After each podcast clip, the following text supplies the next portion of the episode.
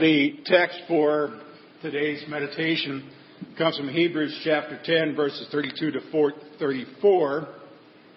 It says, Remember those earlier days after you had received the light, when you stood your ground in the great contest in the face of suffering. Sometimes you were publicly exposed to insult and persecution. At other times you stood side by side with those who were so treated. You sympathized with those in prison and joyfully accepted the confiscation of your property because you knew that you yourselves had better and lasting possessions. So far, the reading of God's Word. So far, we pray, uh, Lord, may the words of our mouth and the meditation of our hearts be found acceptable in your sight, for you, O Lord, are our rock and our Redeemer. Amen. Well, today, um, I want you to think of the best vacation that you've ever taken. And you kind of picture that in your mind, the, you know, the best vacation you ever took. And the question is, what made it so great? Well, the perfect vacation for many people, a good vacation, involves either the mountains or the beach or sometimes a combination of the two. Uh, I know that a couple of weeks ago we were up in the mountains of Colorado and it was really nice up there. Uh, for other people, a vacation is just going somewhere where you uh, get a few days away from the everyday grind. There's no phone calls, no demands, no deadlines, just a, a little bit of peace and quiet, a good book uh, or two, and a lot of relaxation. For some people, they like to get totally off the grid. Phones don't ring, phones don't work, uh, no text messages, no Facebook, no nothing. Now, when a good vacation ends, you usually come away, I would suggest, probably thinking maybe two different things. One is, you'd like to do this again sometime, and soon, as soon as you can, to get back there. And two, I think another thought we may have is that this is a great place to be for a few days, but I'm not sure that I'd really want to live there. Now, why is that? I, I think it's pretty simple. It's because rest and relaxation, as great as it is, that's not really what most of our lives are about. And I'll tell you that as much as I enjoy a pleasant getaway, uh, my life is really about the work that I do. You know, I, I just say personally, it's like, okay, it was nice being away, but I need to get back out to St. Mark's. I need to get the sermons done. I need to work on my Bible class. I need to get back to what it is that I'm called to do. Now, I would be willing to wager uh, that while I've been talking, you've had a little bit of time. You've been thinking about a better than average vacation you took. It kind of uh, revitalized you, reinvigorated your outlook in just a matter of days. That's what a vacation, a good vacation looks like. But let's consider the flip side to that. What about the worst vacation ever? Well, the not so perfect vacation you ended up at the Bates Hotel. Uh, I mean, has, this ever happened to you? Uh, you spent uh, weeks planning every detail, paying in advance, uh, getting up your hopes, and then everything kind of goes wrong. Now, I'm not going to mention where this was necessarily, uh, but I remember one time uh, our family, all of our Nancy's extended family and our kids, we gathered at a place near Nashville, Tennessee, on the lake. Uh, suffice to say, uh, the place we stayed uh, wasn't quite the place that was described on the brochure that was about 30 years old. And I gotta tell you, I was never so happy that I had to fly back home to do a wedding and leave everybody behind. And, and, and of course, as we've kind of talked about this over the years, uh, this is a place I'd say, that we'd be crazy to ever go back to that place again. Now, I'm guessing that all of you probably have one or two stories that you could talk about where you had those kinds of vacations as well. And that's just how vacations work. Uh, there are places that we've been that we can't wait to get back to, and there are places that we never ever want to go back to as long as we live. But today, I'm not going to talk about those kind of vacations, but rather to talk about what I call mental vacations that we sometimes take. The places that we visit in our thoughts, in our memories, and I want to talk about a little bit about how those thoughts and memories affect our life in the present. Now, we're in this second week of our series that I called Glory Days. Uh, you know, when people hear this Glory Days, uh, they typically think it refers to a time long time ago, but not this series. Uh, these four messages I'm preaching from the same text are about how you can make these days, right now, your glory days, and how you can make this time, right here, right now, the time of your life. And we're going to spend four weeks, like I said, on looking at just one passage of Scripture. Now, I asked you last week or challenged you to read this section of Scripture numerous times this week. I am not going to ask you, did you do so or not? I'm going to not even going to take for granted that you all did studied in both Greek and Hebrew and the original Aramaic or anything. Uh, but Hebrews 10, 19 to 39, and these passages teach us four different things about living today. Now, last week we talked about the principle of renewal renewal. And, and the whole thing was like, draw us to thee. Uh, that's what God, you know, we pray that to God. But we, God also says, you need to draw near to me as well. Uh, draw near to God on a daily basis. Find your strength for life in His presence so that your tank is always full. Now, I mentioned at the beginning, before we started today, that I just came back from uh, spending a couple of really great days at the Global Leadership uh, Summit down in Angola. And, you know, when I'm there with all of those uh, great and wonderful guys I'm privileged to teach and work with, and then I have two full days of world class leaders speaking to me, my tank is about as full as you can get it. In fact, it's almost so full that I can't even remember what I learned. I mean, I have to go back at the notes and take a look at it, but I feel like my tank is pretty full today. Uh, but today we're going to talk about reconnection. And so I'm going to ask you today to think about to reconnect with the best part of the path of your Christ follower life. Not that we spend a lot of time dwelling on it, but so that you can use the best of your life to empower your life now. Uh, you don't want to live in the past, but guess what? The past is not a bad place to visit from time to time. The problem, however, is that many of us, whenever we revisit the past, we don't go to those five star hotels with the ocean view and complimentary breakfast buffet. Uh, we end up going to the hole in the wall with the broken air conditioner and the complimentary uh, can of bug spray. Uh, today's message is really about mental vacations, and the key word is reconnect. That's what God's asking us to do to reconnect with the best parts of our discipleship life and there are three other re words that we're going to look at as we put this into practice. So we're going to uh, take a look again at, at the text. I read this to you once, but let's look at it again. It says, Remember. That's where it starts. Remember those earlier days you had received the light. In other words, remember those days when you first came to really know and understand who Jesus was. When it really kind of clicked for you for the very first time. I can remember being in eighth grade, walking out after a Christmas Eve service, and standing there and looking up, and it was like a particularly starry night, but it was snowing, and we had just gone through the whole Christmas Eve thing. And I stood there and I thought to myself, boy, this is really real. What a wonderful God who would send his son. I can remember times as a pastor, I think my first year as a pastor at, at Emmanuel in Belvidere, Illinois the first Easter Sunday that I was ever privileged to be a part of as, as a pastor, I can remember walking into that church early in the morning and just when the doors opened, being almost knocked over by the smell of the Easter lilies. And then the whole thing with the worship service with the timpani drums and the trumpets and the, and the choirs and the handbells. And, and that day when the service ended, I remember walking out of that church uh, side by side with my associate, uh, Pastor Willie, and we got to the door and we both looked at each other and he goes, boy, is Easter way cool. And it was just, it, it just such a, a powerful experience again. So that's what we're going to take a look at. It's that kind of right mental one. But it says, remember those days after you received the light when you stood your ground in a great contest in the face of suffering. So just remember those times when life was not particularly good for you, but you stood your ground. You stood your ground. Why? Because of who you are in Jesus Christ. See, sometimes you were publicly exposed to insult and injury. Did that ever happen to anybody? Anybody here ever been insulted or persecuted? At other times, you stood side by side with those who were so treated.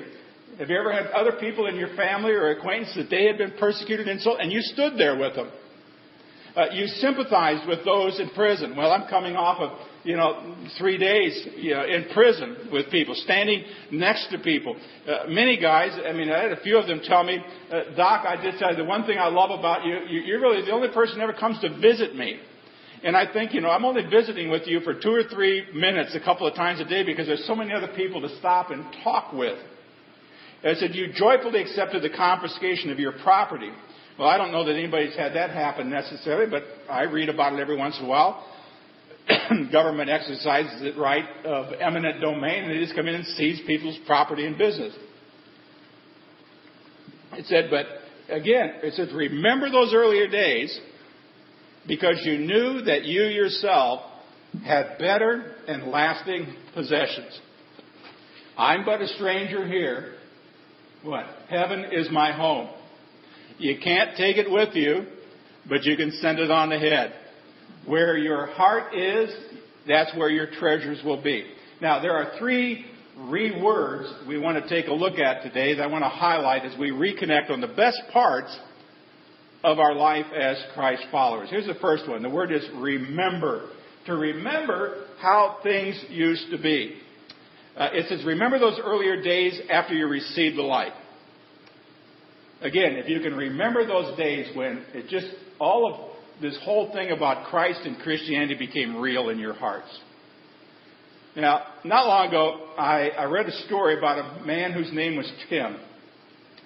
Tim is, and I say he was or he is, an alcoholic. Uh, for years, his life in this story was a total wreck. Uh, he lived most of his days, he said, in a drunken stupor. At least that's how he described it. Uh, every morning he said that when he woke up, the first thing he did was try to recall what he had said and what he had done the night before. Uh, the memory of uh, what happened last night typically uh, brought into his life unbearable guilt. Um, and in fact, the only way he knew how to deal with that unbearable guilt from the night before uh, was to drink to forget it again. But in his story, as he wrote, he said about eight years ago, in 2007, he entered rehab and he sobered up and his life began to change. Uh, he began to experience success again in his chosen career. Uh, he was able to create some financial stability for himself. Uh, he got involved in the church. He got involved in a men's discipleship group in town. Overall, everything started to get better for him in every area of life. For two full years, he lived clean and sober and happy and productive. And then, for some crazy reason, he said, he gave himself permission to take another drink. Now, I realize that some people can take one or two drinks. I mean, I, I know that to be. You can take one or two drinks and stop. But in this story, as he tells it, he says, not me. And he says, quote, I would drink until the bottle was empty, and then I would drink until the liquor cabinet was empty, and then I would try to drink until, until the entire liquor store was empty, or at least until it closed. Now, it wasn't long before his life that had been up here had spiraled downward into the mess that it had been before. Uh, day long inebriation, followed by guilt and regret, and then another day to drink himself into oblivion so that he would forget and wake up the next morning so he could feel guilt and regret and drink himself back into that. Now again, I want to read you a little bit more of his story. He says, quote, during this time, I'd often think back to those two years of sobriety. I remember how good it felt to be sober. I remember how good it felt to be in control of my life. I'd remember situations that I'd been in in which opportunities to drink were all around me and yet I successfully resisted. I remembered how good it felt to wake up each day clear-headed and guilt-free. I remembered how it felt for my children to be proud of me and not afraid of me. And then he ended up by saying, it was by remembering again and again those two years of victory that I found the courage to try again.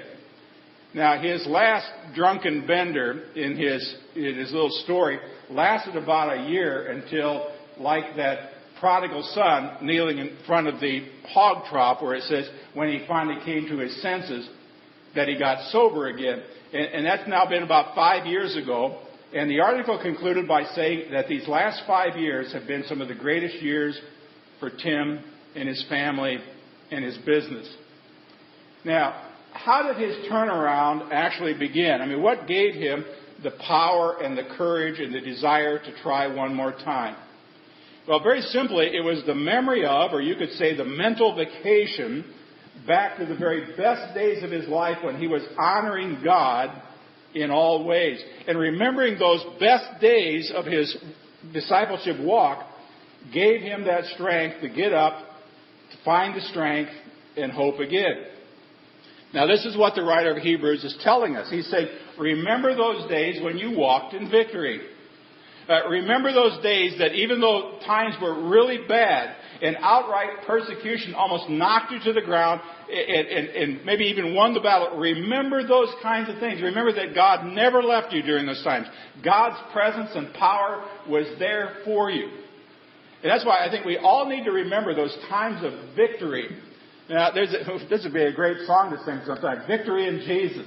And that's not really a hymn that you're going to find in the hymn book of the Lutheran Church, but it's a great old hymn of the church. Victory in Jesus.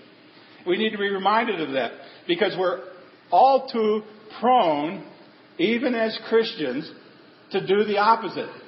And that is to remember the worst days of our lives uh, and to dwell on the many times that we failed or and we kind of replay the tapes over and over about defeat after defeat after defeat. But with every playback, we become more and more convinced that this is who we are and things will never change. See, if you want to get back to the way you really felt, you know, when you claim that first love, and we're going to get to that a bit in Revelation, you get into the habit of thinking back to the best days of your Christian walk and reliving your moments of your greatest victories in Jesus. Now, these are not victories that you won, but they, you, they won because you were following the true victor. And if you want those days to be your best days, you need to remember what your best days actually look like. And settle for nothing less today. Now, the second word is repeat. Repeat the things you do. Now, complacency, or um, bone idleness, or as my grandparents used to call, lazy, uh, that's always been the big danger of the spiritual life. It's easy to get a bit, little bit lazy. Uh, it's a little bit, it's easy to become a little bit comfortable. And as a result, it's pretty easy then to lose focus of what really matters in this Christian life. Now, when Jesus spoke to the seven churches in the book of Revelation, this is what he said about one of them in the book, uh, the church of Ephesus. He said, I know your deeds, your hard work, and, and your perseverance. But then he said, Yet this I hold against you. You have forsaken your first love. Now, I think a lot of Christians fall into that category. I mean, there have certainly been seasons in my life, and let's understand, we all have seasons of life that we go through. But there are seasons of my Christian life when I think Jesus would probably have said these same words to me. Barry, you have you've, you've forsaken your first love. Now, what is your first love? Well, I'm sorry, it's not your spouse, it's not your kids. It's the relationship that you have with God through Jesus Christ. Your relationship with God is the number one thing, at least should be the number one thing in your life. Anything and everything else ought to be a distant number two. In fact, uh, you know how we do in football? I mean, college football season is going to start in another four weeks. And what we do is we start coming out with the top 10 or the top 25. And so sometimes we, we make the mistake of saying, well, God is number one and such and such is number two. But what I know is, um, I don't know who's, I think Ohio State is predicted to be number one at the beginning of the season. But guess what? The minute they lose, somebody else moves up there. That's why God says, in, in the top 25, there's only the top one. There's nothing else below. Everything else doesn't count. What counts is your relationship with me. Jesus said the most important commandment is to do what? Love God with all your heart, mind, soul, and strength, and nothing should matter more. That is what your first love should be. Now, what he held against this church is that in spite of their good deeds, uh, they let their the love aspect of the relationship with Him, the passion, if you will, take a back burner to everything else. And I think, as we've seen before, God wants to be loved before He's ever served. And I think sometimes we get this backwards. We just think we just, we just need to serve God and then God will love us. We talked a little bit about that last week where we forget that none of that earns us a spot. We need to love Him. We need to have more of Him to begin with. Serving God is important, but we must remember that the love must come first. So what does he tell the church in Ephesus to do? He said, Yet this I hold against you, you have forsaken your first love. And then he says, Remember the heights from which you have fallen. Now that's the very same thing that uh, Hebrews said. And then Jesus said, You remember the height from which you've fallen.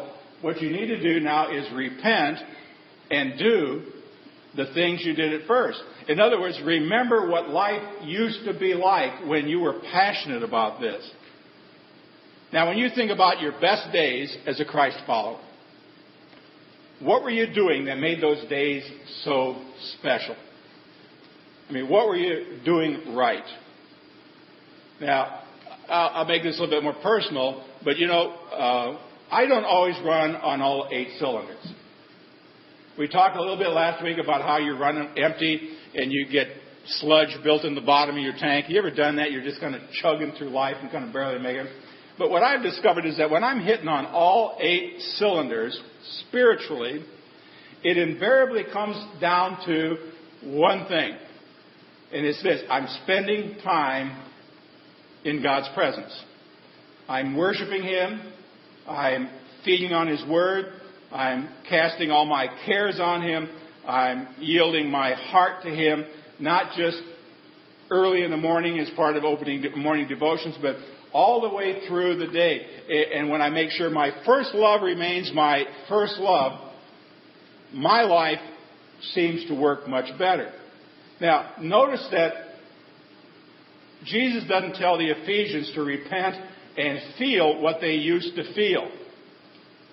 Doesn't say that, does he? Remember the height from which you have fallen. Repent and feel how you did it first. He says, no, do what you used to do. See, if in the best days of your life, in your past, for example, if you listen to a lot of Christian music, then I encourage you to go back and pick up that habit again. I mean, if in the best days of your Christ follower life you had morning devotions, I would encourage you to get back into that habit again. Uh, if in the best days of your past you talked a lot to other people about Jesus whenever the opportunity presented itself, I'd encourage you to pick up that habit again you need to do today at what you do today what you did at first if you want to experience that same kind of power. If you want those days to be the best days of your past, make it a point to repeat it today and carry it on into the future. Now, there's a thir- third word here. It's recapture. Recapture your greatest victories. I hope you remember the story of David and Goliath. Uh, I remember one of the first years the, uh, when I was at Lord of Life, uh, we did a series in the summer called Heroes of the Bible, great, great heroes of the Bible. And the one story that I got to teach on was David and Goliath. And when the service was over, this lady came up to me. She said, "That was the most fascinating story I ever heard. Where does that come from?" and I said, "It comes from the Bible." I mean, she really. Well, it shows you she really wasn't very very, she was really new to being a Christian. Well, uh, we know that Israel was at war with the Philistines. Uh, Goliath, the giant, who was six cubits in the span, which means he was about nine and a half foot tall. He would have been a great basketball player. If he could have jumped just as high, he'd be banging his head on the rim all the time. Goliath would march out every day and he would challenge any Israelite soldier to come and fight him, but all of them stood back and said, no way, Jose. Now, David shows up on the scene in chapter 17. He finds out what's going on, and he's just this punk kid. And he said, Let no one lose heart on account of this Philistine. Your servant will go fight him. Now, he was there bringing some food to his other brothers. He walks. This would be just like some kid walking in off the street in a pair of sandals and a pair of uh, baggy uh, cargo shorts and a t-shirt and saying, oh, the soldiers can't take care of this? Let me at him. Now, King Saul, we know, says in effect, um, uh, no, you can't do this. You're just a kid. You don't have any experience. But David says to the king, with all due respect, uh, king, your servant has been keeping his father's sheep. When a lion or a bear came and carried off a sheep from the flock, I went after it, struck it, and rescued the sheep from its mouth. Now, if you're going to take it out of, out of this bear or lion's mouth, how close do you need to get to the bear or lion? Have you ever been close to a lion? Uh, going on a little bus through South Africa one time, I stood inside of a floppy door, those floppy doors of the old school, like school buses. And we went to this lion park, and the lion was no more than about six feet away from me. And I looked at it, and, and I absolutely could not believe how big the paw on that lion was, and how high he stood. And then you could see his, not fingernails, is claws. And the bus driver said, You know, if that lion wanted to, he could just jump right through this door. In which case, I, I went and sat in the back of the bus. so you got to be pretty close to the lion and the bear. And it says, and when it, the lion and the bear, when I snatched that sheep out of that, it turned on me. And I seized it by the hair. I grabbed the lion and I beat him with a club. I, I struck him. I killed him. Then, then he goes on to say, uh, Your servant has killed both lion and the bear. This uncircumcised Philistine. I mean, it shows you David has no respect for him. It's like he's saying this Gentile, this guy who's not part of God's family, is going to be just like them because he has defiled the armies of the living God. The Lord who delivered me from the paw of the lion and the paw of the bear will deliver me from the hand of this Philistine. Isn't that interesting? Now, do you see what he's doing? You know, in doing this stuff, he was kind of reframing his past victories where God had brought great power into his life. I killed the lion, I killed the bear, I can kill this uncircumcised Philistine.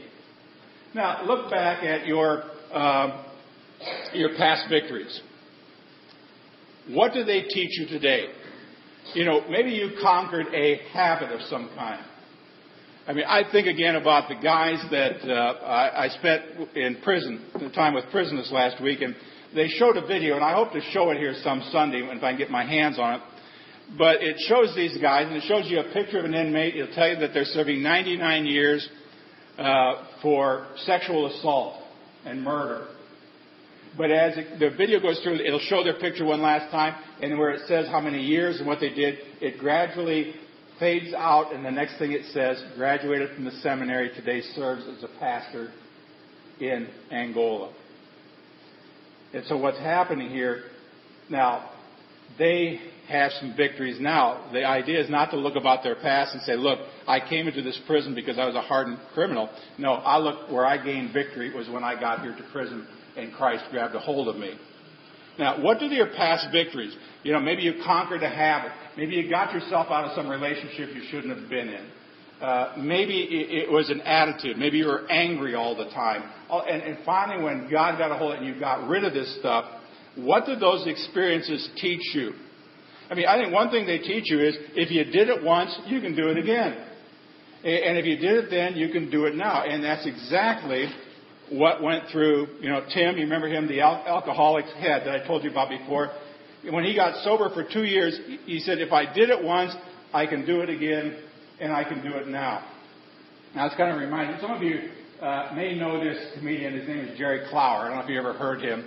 He's, he's particularly funny. And uh, he tells a story about he and his friend Marcel Ledbetter were sitting on the front steps of an old country store one day, and a guy pulls up in this big black shiny car, and he says, "Hey, country boy, uh, I bet you five dollars that you can't eat this sixty-pound watermelon right here." And Marcel Ledbetter looks at me and says, "Well, I think I can eat it, but let me run back to the house just to make sure."